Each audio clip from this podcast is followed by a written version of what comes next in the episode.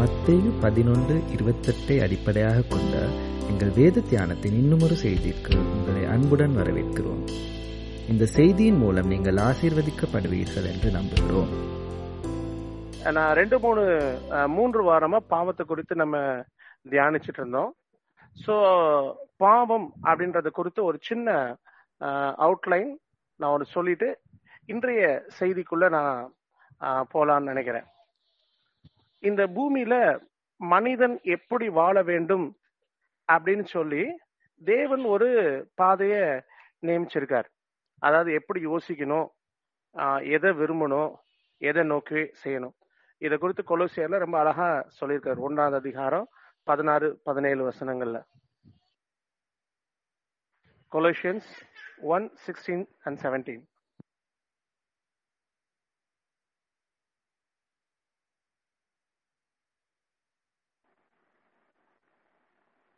ஏனென்றால் அவருக்குள் சகலமும் சிருஷ்டிக்கப்பட்டது பரலோகத்தில் உள்ளவைகளும் பூலோகத்தில் உள்ளவை உள்ளவைகளும் ஆகிய காணப்படுகிறவைகளும் காணப்படாதவைகளுமான சகல வஸ்துக்களும் சிங்காசனங்களாலும் கற்தத்துவங்களான தத்துவங்களானாலும் துறைத்தனங்களானாலும் அதிகாரங்களானாலும் சகலமும் அவரை கொண்டும் அவருக்கென்றும் சிருஷ்டிக்கப்பட்டது அவர் எல்லாவற்றிற்கும் முந்தினவர் எல்லாம் அவருக்குள் நிலை நிற்கிறது அவரே சபையாகிய சரீரத்துக்கு தலையானவர்.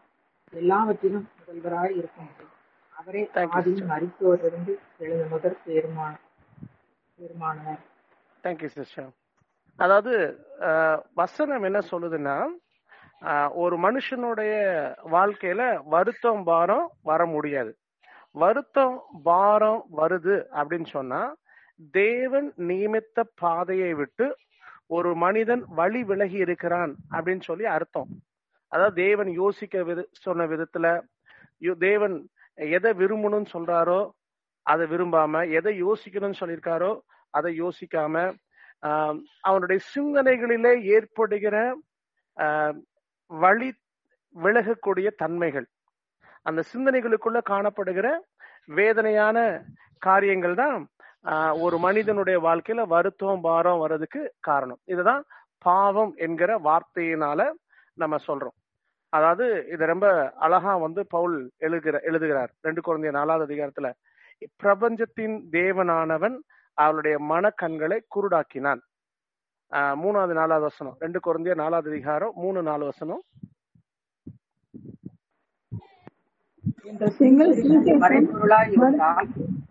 போகிறவர்களுக்கே அது மறைப்பொருளாய் இருக்கும்.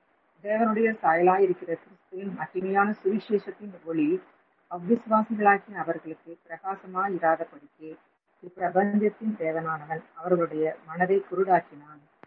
அவருடைய மனதை குருடாக்கினான். அப்படின்னு சொன்னா என்ன அர்த்தம்னா உலகத்துல கற்றுக்கொள்ளுகிற முறைமைகள். நம்ம எதை யோசிக்கணும்? எது நமக்கு முக்கியம்? உலகத்துல ஒரு சிஸ்டம் இருக்கு. ஆஹ் ஒரு புசித்தல் குடித்தல் பெண் கொடுத்தல் பெண் எடுத்தல். இந்த நாலு முக்கியமான நிகழ்வுகளை மையப்படுத்தி ஒரு ஒரு ஒரு சர்க்கிள் வாழ்க்கையினுடைய சுழற்சி வந்து நடந்து கொண்டு இருக்கு மனுஷன் அதை தான் வாழணும்னு நினைக்கிறான். அதை தாண்டி he is not able to go beyond this life circle அதாவது இந்த வாழ்க்கையில புசிக்கிறது குடிக்கிறது கல்யாணம் பண்ணி கொடுக்கறது பிள்ளை பெத்து கொடுக்கறது பிள்ளை பெத்துக்கிறது இதை தவிர இதை தாண்டி சில முக்கியமான விஷயங்கள் இருக்கு. இதுதான் வாழ்க்கை அப்படின்னு சொல்லி மனிதனுடைய வாழ்க்கைய இதுக்குள்ள வரையெடுத்து கொள்- சொல்றாங்க. உலகத்துல இன்னும் சில மக்கள் இருக்காங்க. வாழ்ற வரைக்கும் மானத்தோட வாழணும். மானம் போகும்போது செத்து போயிடணும் அப்படின்னு சொல்லி. இன்னும் சிலவங்க இருக்காங்க. நான் யார் கையும் ஏந்தக்கூடாது. இருக்கிற வரைக்கும் நான் நல்லா இருக்கணும். எனக்கு முடியலன்ற சொன்னப்ப நான் மறித்து போயிடணும் அப்படின்னு சொல்லி. இப்படி நிறைய மக்களுக்கு அவருடைய நோக்கங்கள் வித்தியாசமா இருக்கு. ஆனா தேவன் மனுஷனை உருவாக்கும் பொழுது மனிதனுக்கு இவைகள் தான் முக்கியம். இவைகள் தான் யோசிக்கணும். இந்த ஜனத்தை எனக்கென்று ஏற்படுத்தினேன் இவர்கள் என் துதியை சொல்லி வருவார்கள் அப்படின்னு சொல்லி தேவன் மனுஷனை உருவாக்கும் பொழுது அவனுக்கு என்று சொல்லி சில காரியங்களை ஆண்டு கொள்ளுங்கள். பழுகி பெருகுங்கள் அப்படின்னு சொல்லி சில நியம நியமனங்கள் ஆர்டினன்ஸ் தேவன் மனுஷனுக்கு வச்சிருக்காரு.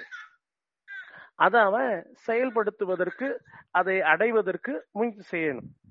சோ அது செய்யாதப்ப அது எனக்கு தேவை இல்ல அப்படின்னு சொல்லி ஒரு மனுஷன் அதுக்கு அதற்கு முக்கியத்துவம் கொடுக்காம. ஃபார் எக்ஸாம்பிள் உதாரணமாக சொல்லணும்னா seek first the kingdom of God முதலாவது தேவனுடைய ராஜ்யத்தையும் அவருடைய நீதியும் தேடுங்கள். அப்பொழுது இவைகள் எல்லாம் உங்களுக்கு கூட கொடுக்கப்படும். அப்படின்னு சொல்லி வசனம் சொல்லுது. அப்படின்னா என்ன அர்த்தம்?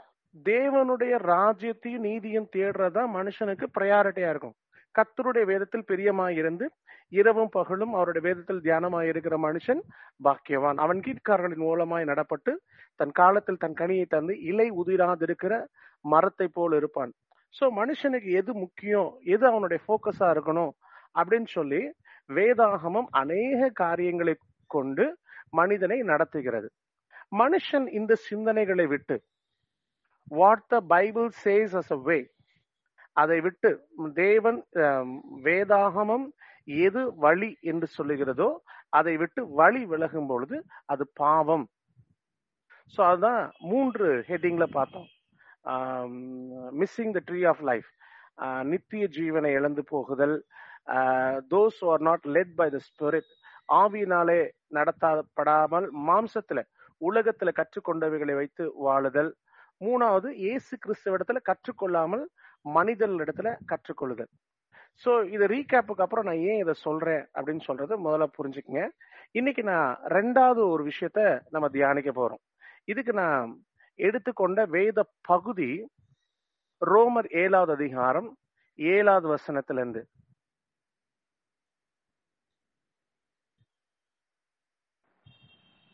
ஆகையால் என்ன சொல்லுவோம்? நியாயப்பிரமாணம் பாவமோ அல்லவே பாவம் இன்னதென்று நியாயப்பிரமாணத்தினால் நான் அறிந்தேனே அன்றி மற்றபடி அறியவில்லை.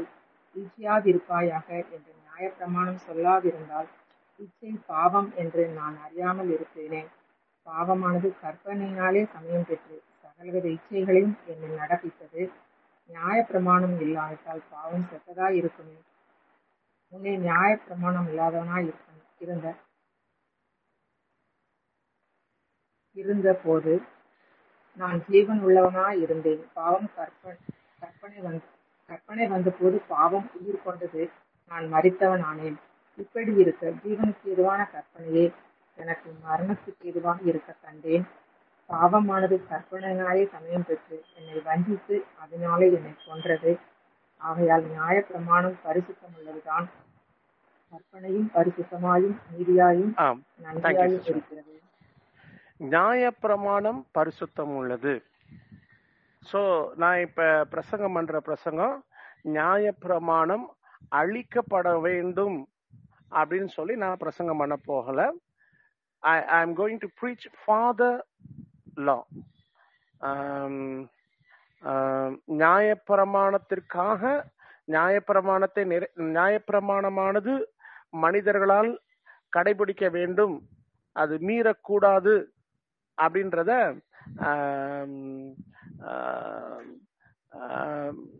சப்போர்ட் பண்ணி தான் நான் இந்த செய்திக்குள்ள போறேன். ஸோ நல்லா வச்சுக்கோங்க பாவம் என்னன்னு சொல்லிட்டேன். இப்போ அடுத்த ஸ்டெப் நம்ம வந்து லாவை பற்றி பேச போறோம். ஸோ இந்த லாவை பற்றி பேசுறதுக்கு முன்னாடி நல்லா வச்சுக்கோங்க. லா அப்படின்றது நியாயப்பிரமாணம் அப்படின்றது ஒரு பரிசுத்தமான ஒரு ஒரு காரியம். அது ரட்சிக்க முடியாது. ஒரு மனிதனை நியாயப்பிரமாணம் ரட்சிக்காது. அதற்கு பதிலாக ரட்சிப்பதற்கு மனிதனுக்கு கொடுக்கப்பட்டிருக்கிறது கிருபியின் கிருபையின் பிரமாணம். சோ முதல்ல நம்ம தெரிஞ்சுக்க வேண்டிய விஷயம் என்னன்னா நியாயப்பிரமாணம் எதுக்கு அப்படின்றத தெரியணும்.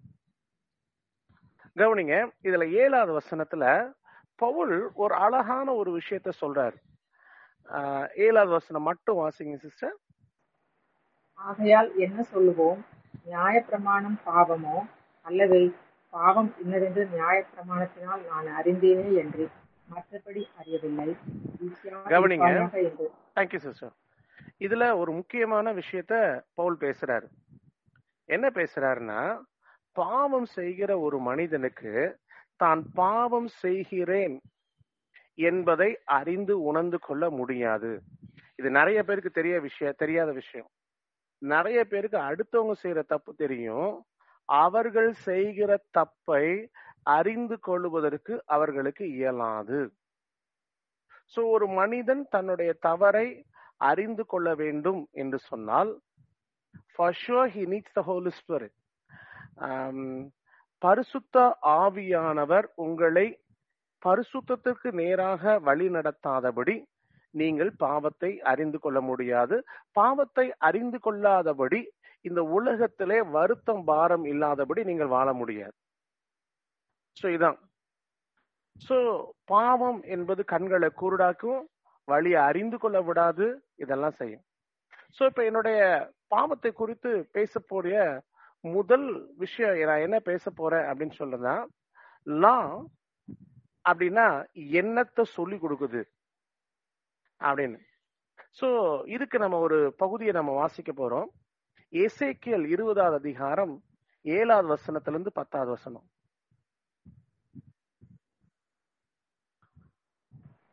உங்களில் அவரவர் தங்கள் கண்களால் நோக்கின அருவருப்புகளை தள்ளிவிட்டு எகிப்தின் நரகலான விக்கிரகங்களால் உங்களை தீட்டுப்படுத்தாது இருக்கிறீர்களாக உங்கள் தேவனாகிய கர்த்தர் நான் என்று அவர்களுடைய சொன்னேன். அவர்களோ என் சொல்லை கேட்க மனதில்லாமல் எனக்கு விரோதமாய் இரண்டகம் பண்ணினார்கள். அவரவர் தங்கள் கண்களால் நோக்கின அருவருப்புகளை தள்ளி போடாமலும் எகிப்தின் நரகலான விக்கிரகங்களை விடாமலும் இருந்தார்கள். ஆதலால் எதிர்ப்பு தேசத்தின் நடுவிலே என் கோபத்தை அவர்களை தீர்த்து கொள்ளும்படிக்கு என் உக்கிரத்தை அவர்கள் மேல் ஊற்றுவேன் என்றேன். ஆகிலும் நான் என்னை இவர்களுக்கு வெளிப்படுத்தி இவர்களுக்கு முன்பாக என் நாமம் பரிசுத்த குலைச்சலாகாதபடிக்கு இவர்களை எகிப்து தேசத்திலிருந்து புறப்பட பண்ணி என் நாமத்து நிமித்தம் கிருபை செய்தேன் ஆகையால் நான் அவர்களை எகிப்து தேசத்திலிருந்து புறப்பட பண்ணி அவர்களை வனாந்திரத்தில் அழைத்து வந்து என் கட்டளைகளை அவர்களுக்கு கொடுத்து என் நியாயங்களை அவர்களுக்கு தெரியப்படுத்தினேன். அவைகளின்படி செய்கிற மனுஷன் அவைகளால் பிழைப்பான். கவனிங்க. இந்த கடைசி வசனம் எத்த- எத்தனாவது வசனம் சிஸ்டர் பதினோராவது வசனம் ஓகே. இங்க ஒரு அழகான ஒரு பாயிண்ட வந்து வேதாகம நமக்கு சொல்லி கொடுக்குது. எகிப்து தேசத்திலிருந்து ஜனங்களை விடுதலையாக்குறாரு. பட் எங்க என்ன பிரச்சனை அப்படின்னு சொன்னா எகிப்துல அவர்கள் வாழ்ந்த வாழ்க்கையில எகிப்தோட அவர்கள் ஒன்றி போயிட்டாங்க.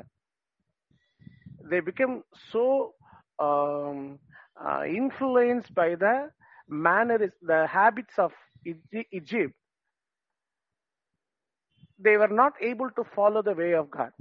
இதுதான் உலகத்துல நம்மளுக்கு இருக்க மிகப்பெரிய ஒரு பிரச்சனை இந்த உலகத்துக்கு நீங்க இடம் கொடுத்துட்டீங்க அப்படின்னு சொன்னா உலகம் உங்களுக்குள்ள வேதனையானவைகளை உங்களை அறியாதபடி செய்து கொண்டே இருக்கும். சோ இதனாலதான் அடிக்கடி அவர் சொல்றாரு if you judge yourself நான் ஏன் பாவத்தை குறித்து முதல்ல பேசுறேன்னா இதனாலதான். சோ ஒவ்வொரு காரியத்தையும் நம்ம வந்து யோவான் மூன்றாவது அதிகாரம் பதினாறாவது வசனத்துல இருந்து நம்ம ஒரு பகுதியை தியானிச்சோம். அதுல பதினெட்டாவது வசனத்துல இருந்து வாசிப்போம். அவனை ஆக்கினைக்குள்ளாக தீர்க்கப்படான் விசுவாசியாதவனோ தேவனுடைய ஒரே பேரான குமாரனுடைய நாமத்தில் விசுவாசம் உள்ளவனாய் இருந்தபடியினால் இராதபடியினால் அவன் ஆக்கினை தீர்ப்புக்கு உட்பட்டாயிற்று ஒளியானது உலகத்திலே வந்திருந்தும் மனுஷனுடைய கிரியைகள் பொல்லாதவைகளாய் இருக்கிறபடியினால் அவர்கள் ஒளியை பார்க்கிலும் இருளை விரும்புகிறதே அந்த ஆக்கினை தீர்ப்புக்கு காரணமாய் இருக்கிறது பொல்லாங்கு செய்கிற பொல்லாங்கு செய்கிற எவனும் ஒளியை பகைக்கிறான். தன் கிரியைகள் கண் கண்டிக்கப்படாதபடிக்கு ஒளியின் இடத்தில் வராதிருக்கிறான். சத்தியத்தின் தேங்க்யூ தேங்க்யூ இங்க வந்து ரொம்ப அழகா ஒரு பாயிண்ட சொல்லியிருக்காரு. பொல்லாங்கு செய்கிற எவனும் ஒளியை பகைக்கிறான். ஏன்னா அவன் கண்டிக்கப்படாதபடிக்கு. சோ ஒரு மனுஷன் விக்கெடா இருக்கான் பொல்லாங்கு செய்கிறவனா இருந்தானா லா அவனை டிசிப்ளின் பண்றதுக்கு கண்டிஷன் பண்றதுக்கு இடம் கொடுக்க மாட்டான். நியாயப்பிரமாணம் அவனுடைய வழிகளை செவ்வையாக்குவதற்கு இடம் கொடுக்க மாட்டார்கள். இதுதான்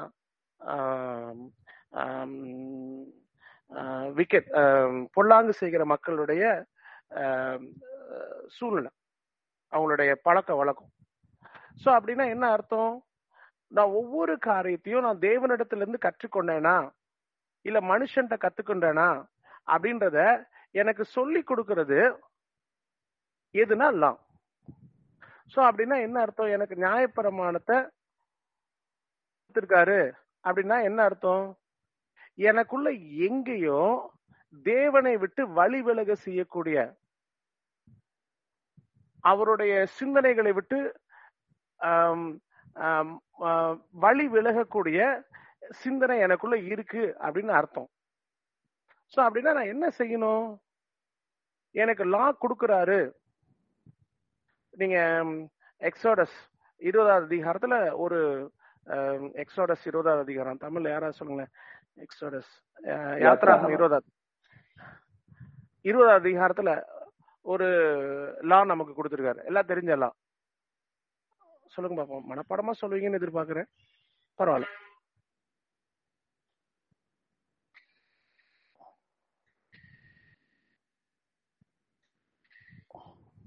யாத்ராகம் புஸ்தகத்துல இருபது அதிகாரம் இருக்கா?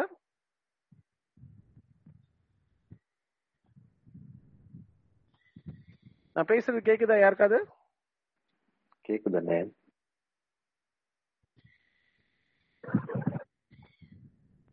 யாத்ராகமும் இருபதாவது அதிகாரம் ஒன்னு ரெண்டு வசனங்கள் வாசிங்க. தேவன் பேசுகிற சொல்லி சகல வார்த்தைகளும் ஆவன உன்னை அடிமைத்தன வீடாகி அடிமைத்தன வீடாகி எகிப்து தேசத்திலிருந்து புறப்பட பண்ணின உன் தேவனாகிய கர்த்தர் நானே கவனிங்க தேங்க்யூ சிஸ்டர் இங்க ஒரு ஒரு பிரமாணம் கொடுக்கிறாரு உன்னை எகிப்து தேசத்திலிருந்து புறப்பட பண்ணின உன் தேவனாகிய கர்த்தர் நானே இது ஒரு நியாயப்பிரமாணம் சோ இது ஏன் கொடுக்குறாரு அப்படின்னு சொன்னா இஸ்ரேவேல் மக்கள் எகிப்துல போனனால எகிப்தினுடைய முறைமைகளை கற்றுக்கொண்டு எகிப்தியர்களுக்கு ஒத்த ஒரு வேஷம் தரித்துட்டு இருக்காங்க. சோ அப்ப இயேசு கிறிஸ்து சொல்றாரு நீ கற்றுக்கொண்ட முறைமைகள் உன்னை விடுதலையாக்காது. யூ நீட் அ டிரான்ஸ்ஃபர்மேஷன் நீ விடுதலையாக்கப்பட வேண்டும். நீ எங்க இருக்கியோ அங்க இருந்து நீ மாற்றப்பட வேண்டும். சோ லா என்ன சொல்லுது? அப்படின்றத முதல்ல தெரிஞ்சுக்குங்க. ஒரு மனிதனுக்குள்ள தேவனுடைய வார்த்தைகளுக்கு நேராக சிந்தனைகளை திருப்ப முடியாதபடி. நான் அடிக்கடி சொல்லுவேன் பயப்படாதிருங்கள் அப்படின்றது ஒரு கட்டளை. சந்தோஷமா இருங்கள் அப்படின்றது கட்டளை. சோ இந்த கட்டளைய மீறது பாவம். அவர் உங்களை விசாரிக்கிறவர் ஆனபடியினால் நீங்கள் ஒன்றை குறித்தும் கவலைப்படாதிருங்கள். சோ பயப்படாதிருங்கள் கவலைப்படாதிருங்கள். சந்தோஷமாயிருங்கள். These are commandments of God தேவன் நமக்கு கொடுத்த கட்டளைகள். கொலை செய்யாதிருப்பாயாக அப்படின்னு சொன்ன மாதிரி கவலைப்படாதிருங்கள். பயப்படாதிருங்கள்.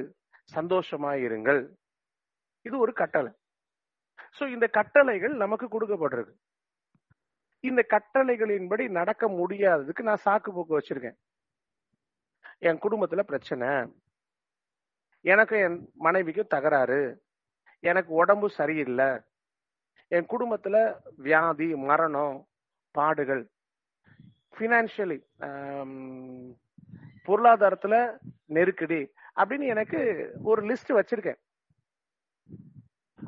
இதனால நான் வருத்தப்பட முடியுமா கஷ்டப்பட முடியுமா அப்படின்னு கேட்டா இல்ல.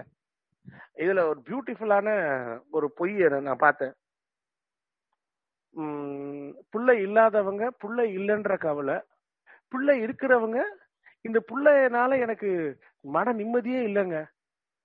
இந்த புள்ளைய பத்ததுக்கு ஒரு கல்லை பெற்றிருக்கலான்னு. ஆக மொத்தம் புள்ள இருக்கிறவங்களும் சந்தோஷமா இல்ல புள்ள இல்லாதவங்களும் சந்தோஷமா இல்ல. ரைட் அதை விடுங்க. கல்யாணம் பண்ணவங்க. கல்யாணம் பண்ணவங்க கல்யாணம் பண்ணதுனால எனக்கு கஷ்டப்படுறாங்க? கல்யாணம் பண்ணாதவங்க கல்யாணம் இல்லாதனால. இது ஏன் இதை நான் சொல்றேன் அப்படின்னு சொன்னா இட்ஸ் சைக்கிள் அதாவது இது இல்ல அது இருக்கு.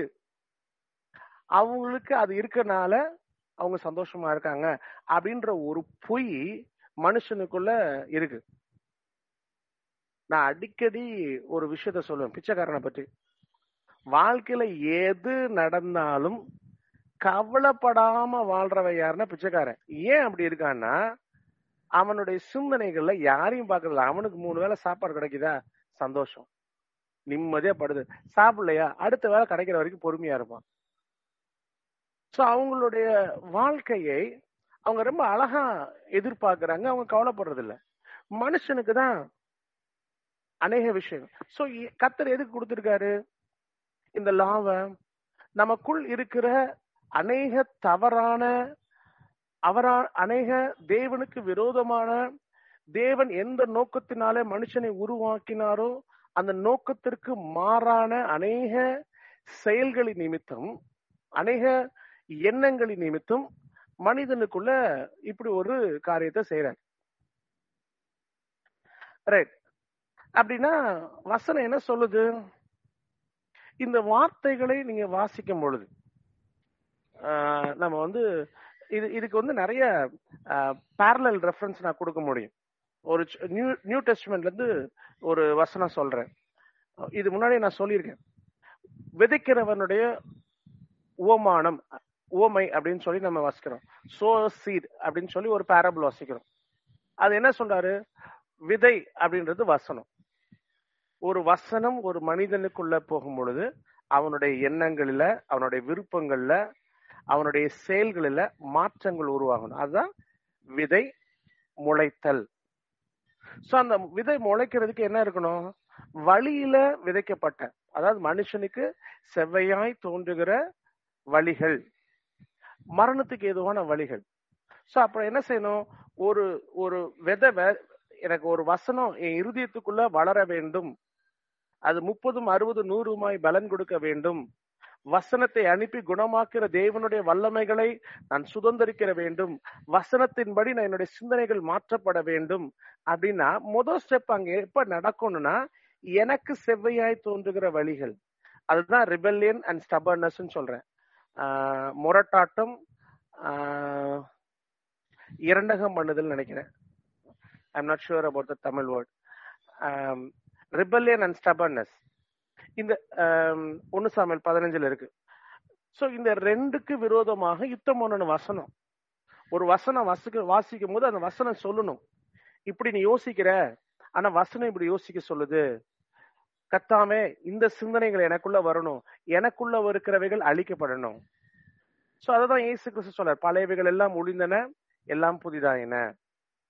சோ ரொம்ப முக்கியமான பிரின்சிபல் என்ன அப்படின்னு சொன்னா லாவோட ரொம்ப முக்கியமான பிரின்சிபல் என்னன்னா லாவை எதுக்கு கொடுத்திருக்கிறாருன்னா மனுஷர்கள் தேவனுக்கு விரோதமாக யுத்தம் செய்கிறபடினால முரட்டாட்டம் அணுகிறபடினால அவர்களை ஒழுங்குபடுத்துறது.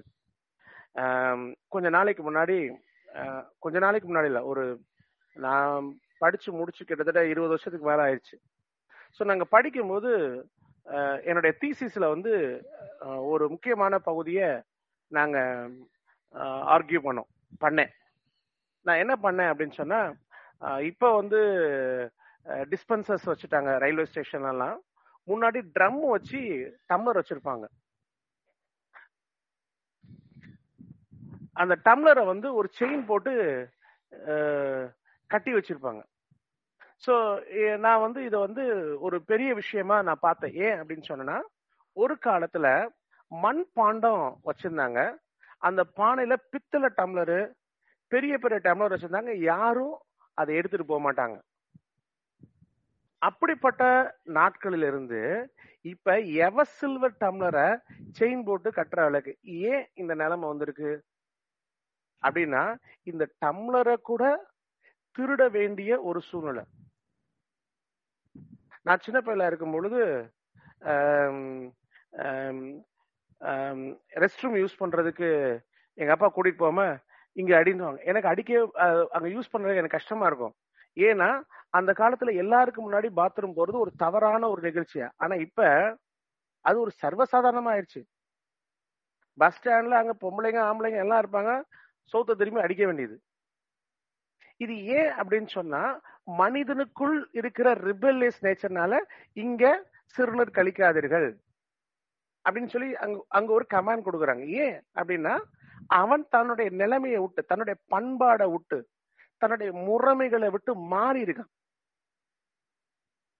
சோ அந்த அந்த ட்ரம்ல ஏன் அந்த செயினை கட்டிருக்காங்க இது எல்லாரும் குடிக்கக்கூடிய டம்மு. இது அந்த நிலைமை போயிடுச்சு.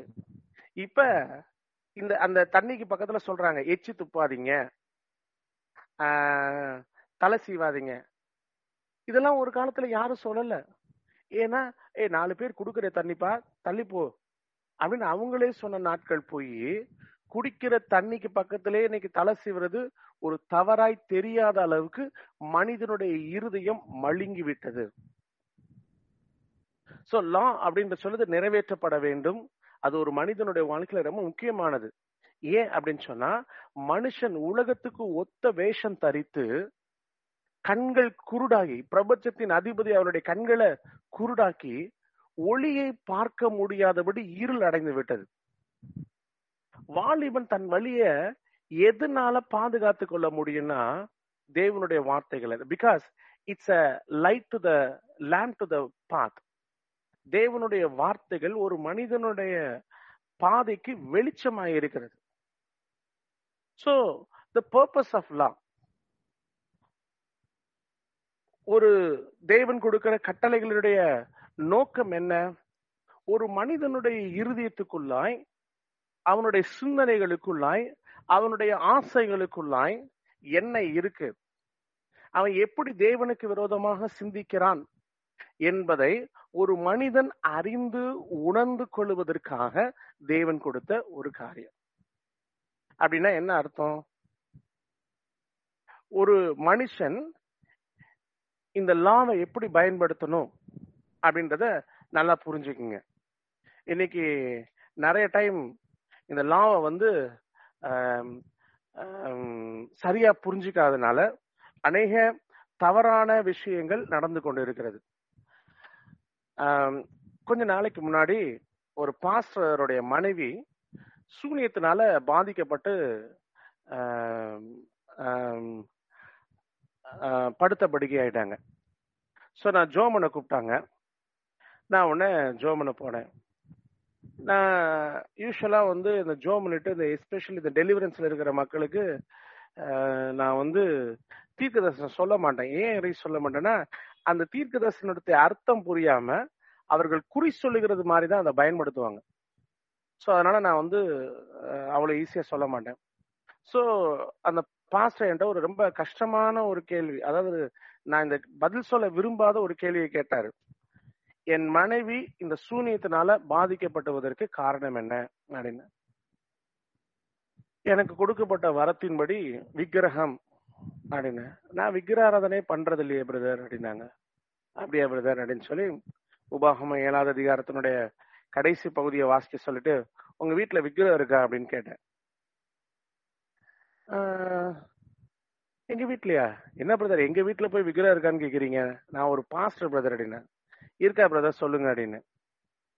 எங்க வீட்டுல இல்லவே இல்லைன்னு. அவங்க வீட்டுல இருந்த மூணு விக்கிரத்தை காட்டினேன். விக்கிரத்தை காட்டின உடனே அந்த பாஸ்டர் கேட்டாரு சரி பிரதர் இப்ப நான் அடுத்த கேள்வி கேக்குறேன். இந்த விக்கிரத்தை நான் தூக்கி போட்டா என் புள்ள சரியாயிருமா? ஆஹா சரியாக மாட்டாங்க.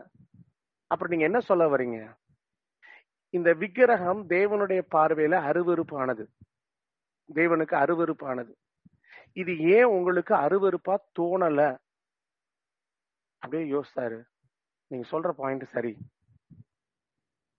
இன்னைக்கு நிறைய நேரம் நம்ம அறிந்து கொள்ள முடியாத ஒரு விஷயம்னா நீங்கள் உலகத்துக்கு ஒத்த வேஷம் தரிக்க முடியாது. நீங்கள் தேவனுடைய சாயலிலே உருவாக்கப்பட்டவர்கள். You are created in the image of God நீங்கள் தேவனை போல சிந்திக்க தேவனை போல நடக்க தேவனை போல உங்களுடைய விருப்பங்களை திருப்ப அழைக்கப்பட்டிருக்கிறது தட்ஸ் um, என்ன சொல்றது?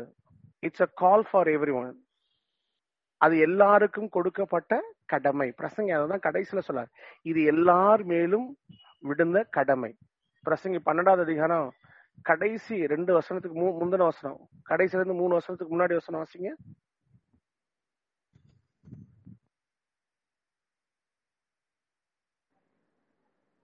என் மகனே இவைகளிலே புத்தி அடையாயாக அநேக புஸ்தகங்கள் உனக்கு புஸ்தகங்களை உண்டு பண்ணுகிறதுக்கு முடியவில்லை. அதிக படிப்பு உடலுக்கு இழைப்பு காரியத்தின் கடை கடைத்தொகையை கேட்போமாக. தேவனுக்கு பயந்து அவர் கற்பனைகளை கைக்கொள். எல்லா மனுஷன் மேலும் விழுந்த கடமை இதுவே. ஒவ்வொரு எல்லா தேங்க்யூ தேங்க்யூ எல்லார் மனிதர் மேலும் விழுந்த கடமை. சோ ஏன் இந்த கடமையை கொடுக்கிறாரு அப்படின்னு சொன்னா தேவ் மனிதன் நன்மை தீமை அறியக்கூடிய கனியை அறிந்த அதாவது மனுஷனுக்குள்ள இது எனக்கு நல்லதா? எனக்கு நல்லது நடக்கிற நான் என்ன செய்யணும்? நான் எப்படி நன்மையானவைகளை சுதந்திரித்துக் கொள்ள வேண்டும்? எப்படி நான் தீங்குல இருந்து தப்பிக்கிறது? இப்படின்ற எண்ணம். அதாவது மனுஷனுடைய மூளை எப்படின்னா ஆல்டர்னேட்டிவ் யூஸ் பண்ணும். அதான் முன்னாடி செய்திகளை சொன்னேன். எப்ப சொன்னீங்கனாலும் பாத்தீங்கன்னா அங்க ஒரு பாம்பு இருக்கா? ரைட் அது எப்படி தப்பிக்கிறது? அடுத்தவன் தலையில மாட்டிட்டு எப்படி எஸ்கேப் ஆறது? சோ இதுதான் மனுஷனுடைய சிந்தனைகள் இருக்கிற ஒரு வேதனையான காரியம். நன்மை தீமை என்கிற அறிவு. சோ மனுஷன் எப்போதுமே எப்படி அனலைஸ் பண்ணுவானா நான் எப்படி நன்மையானதை சுதந்திரித்துக் கொள்ளலாம் எப்படி தீமையானவைகளிலிருந்து என்னை தற்காத்துக் கொள்ளலாம். சோ இதுதான் மனுஷனுடைய அடிப்படையான சிந்தனை. சோ தேவனுடைய சிந்தனை அப்படி கிடையாது. தேவனுடைய சிந்தனை எதுனா நித்திய ஜீவனுக்கு போறது. எது என்னை நித்திய ஜீவனுக்கு கொண்டு செல்லும்? அது ரொம்ப அழகா இயேசு கிறிஸ்து ஒரு வசனத்துல நம்மளுக்கு சொல்றாரு. மனிதன் உலகம் முழுவதையும் ஆதாயப்படுத்தினாலும் அது நன்மை தீமை. தன் ஜீவனை நஷ்டப்படுத்தினால் இட்டர்னல் லைஃப் அதுதான் message of repentance message of cross அதாவது மனம் திரும்புதலின் ஏது செய்தி. இயேசு கிறிஸ்துவின் ரத்தத்தை பற்றிய உபதேசம் சிலுவை பற்றிய உபதேசம் அப்படின்னு நம்ம சொல்றது. சோ தன்னுடைய ஜீவனை நஷ்டப்படுத்தினால் அவனுக்கு லாபம் என்ன? சோ இந்த உலகத்துல இப்ப என்ன நடக்குது?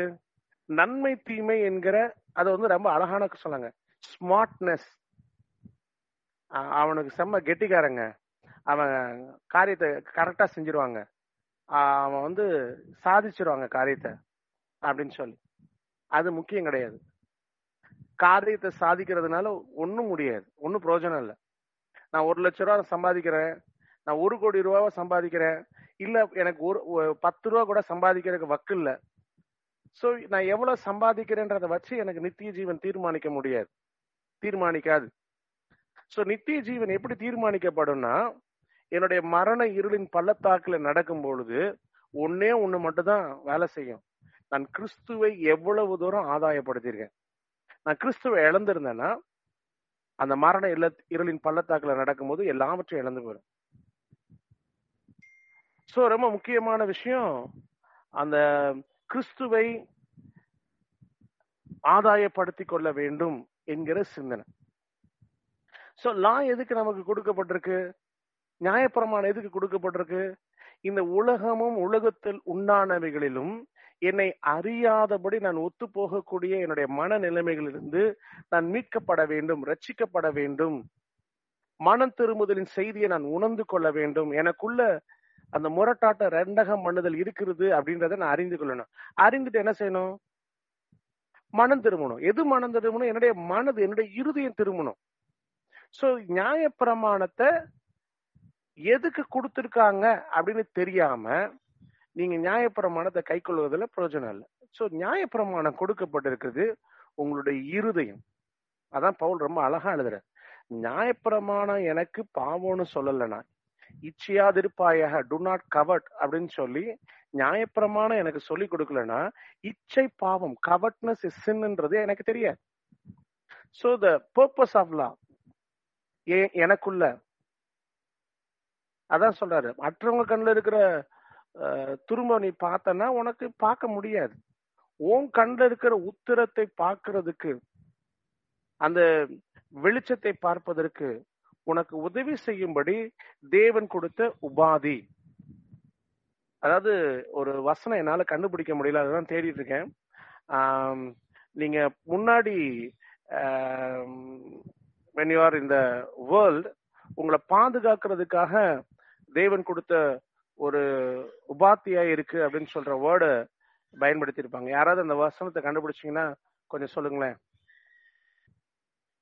இட்ஸ் ப்ரொடெக்ஷன் எதுக்கு அப்படின்னு சொன்னா நம்ம உலகத்துல அழிந்து போகாதபடி நம்ம பாதுகாக்கப்படணும். உலகத்தோட நம்ம ஆக்கினைக்குள்ளாக தீர்க்கப்படக்கூடாது. உலகத்தின் பழக்க வழக்கங்கள் நம்மளை நிர்மூலமாக்க கூடாது அப்படின்னு சொல்லி தேவன் கொடுத்த ஒரு உபாத்தியா இருக்கு. கண்டுபிடிக்க முடிஞ்சா? ஓகே. சரி நான் பார்ப்போம். நான் கண்டுபிடிக்கும் போது நான் உங்களுக்கு இன்ஃபார்ம் பண்றேன். ஓகே ஸோ நாம இன்னி இன்னைய செய்தியுடைய முடிவுக்கு வரோம். ரைட் இப்ப நம்ம இன்னைக்கு என்ன கன்க்ளூட் பண்ண போறேன் அப்படின்னு சொன்னா வேதத்துல நிறைய நியாய பிரமாணங்களை கொடுத்திருக்காரு. இன்னைக்கு என்ன நிலைமை வந்துருச்சு அப்படின்னு சொன்னா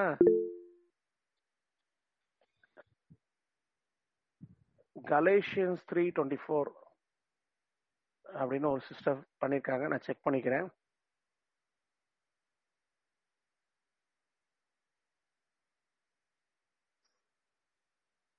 கலாத்தியர் ஐந்து கலாத்தியர் மூணு இருபத்தி நாலு தானே சொன்னாங்க? ஆமாம் பிரதர் மூணு இருபத்தி நாலு. ஆ. வாசிங்க சிஸ்டர் இவ்விதமாக நாம் விசுவாசத்தினாலே நீதிமானங்கள் நீதிமான்களாக்கப்படுவதற்கு நியாயப்பிரமாணம் நம்மை கிறிஸ்துவினிடத்தில் வழி நடத்துகிற உபாத்தியா இருக்கிறது. இருந்தது. இதேதான் சார் தேங்க்யூ அதாவது it's a very good tutor அதுதான் நம்மளை பாதுகாக்கும் நம்மள அதுதான் ப்ரிசர்வ் பண்ணும் அதுதான் நம்ம தேவனுடைய சமூகத்துல நம்ம நடத்தும். ரைட் இப்ப நம்ம என்ன ஜோம் பண்ண போறோம் அப்படின்னு சொன்னா ஒரு சின்ன ஒரு கான்செப்ட் ஸ்கூல்ல பிள்ளைங்களை அனுப்புறோம். அனுப்பி என்ன சொல்றோம்? ஸ்கூல்ல படிக்க வைக்கிறோம். படிச்சவங்களுக்கே வேலை இல்லைன்றது நமக்கு தெரியும். ரெண்டு நாளைக்கு முன்னாடி அஹ், ஜீவாட்ட நான் ஒரு விஷயத்த பேசிட்டு இருந்தேன். பேசிட்டு இருக்கும்போது ஒரு அழகான ஒரு பிரின்சிபலை சொன்னாங்க. ஏன்னா இன்னைக்கு வந்து படிப்பு அப்படின்றதோடைய கருத்து வந்து இப்ப மாறிடுச்சு. They think it's a investment education it's not a investment it's an discipline நாங்க படிக்கும் போதெல்லாம் வந்து படிச்சவன் அப்படின்னு சொன்னா he was discipline by the education அர்த்தம். அவன் படிச்சவன்டா அந்த தப்பு செய்ய மாட்டான் அப்படின்னுவாங்க. இன்னைக்கு அந்த நிலைமை போயிடுச்சு. படிச்சவன் இது கூட உனக்கு தெரியலையா? அப்படின்ற நிலைமை வந்துருச்சு.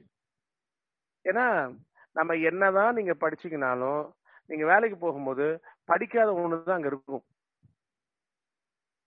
உங்களுக்கு தெரியாத ஒரு சப்ஜெக்ட் தான் ஒரு இருக்கும்.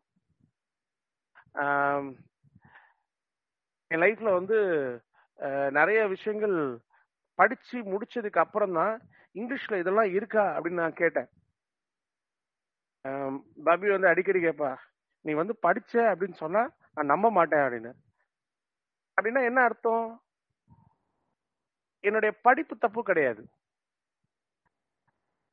அங்க என்ன நடந்திருக்கு அப்படின்னா நம்ம அநேக நேரத்துல நம்ம படிச்சது ஒண்ணும் வேலை செய்யாது அப்படின்றத புரிஞ்சுக்க மாட்டேன்றோம். நமக்கு முக்கியம் என்ன அப்படின்னு சொன்னா இந்த இந்த படிப்பு நம்முடைய சிந்திக்கிற விதங்களை மாத்தணும்.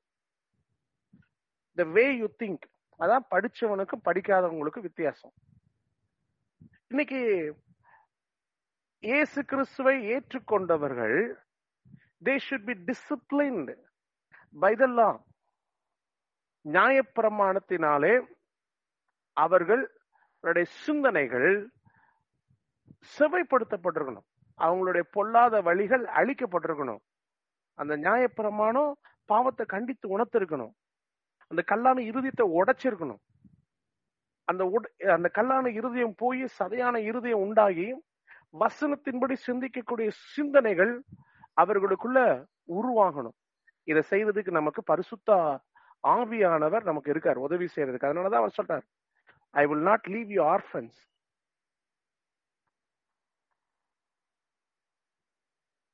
so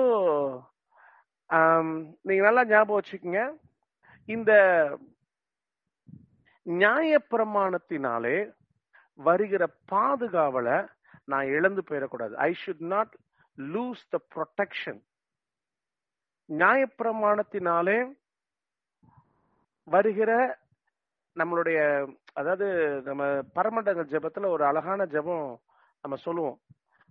Lead us not in temptation but deliver us from evil அப்படின்னா என்ன அர்த்தம்? அப்படின்னா என்னை தீங்கிலிருந்து பாதுகாத்து கொள்ளும் அப்படின்னா என்ன அர்த்தம்னா உங்களுக்கு ஒரு சின்ன எக்ஸாம்பிள் சொல்றேன். யோசேப்புக்கு ஒரு சோதனை வருது.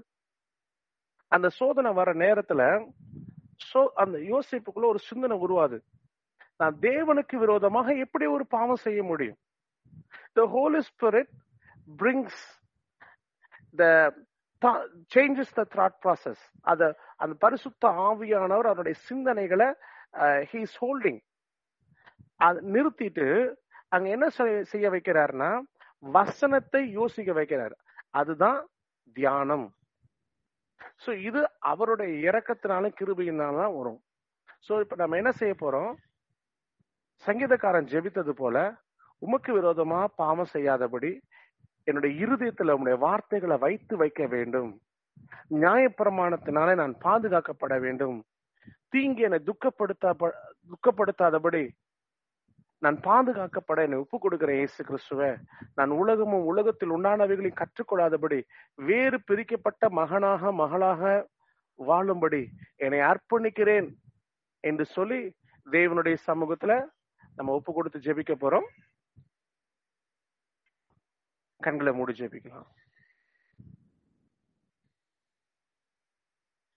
இயேசு கிறிஸ்துவே தாவிதின் குமாரனே எனக்கு இறங்கும் நான் எதை யோசிக்கணும்? எதை யோசிக்க கூடாது? அப்படின்னு சொல்லி இவ்வளவு பெரிய ஒரு காரியத்தை என் லைஃப்ல செஞ்சிருக்கிறேன். நான் அதுக்கு உண்மையா வாழ எனக்கு உதவி செய்ய இயேசு கிறிஸ்துவே.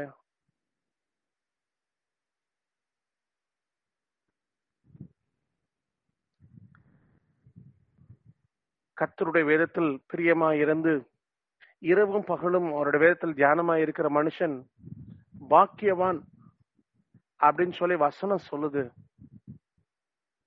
இந்த நியாயப்பிரமாணத்தினாலே நான் பாதுகாக்கப்படுவதற்கு பதிலாக கிருபை கிருபை என்று சொல்லி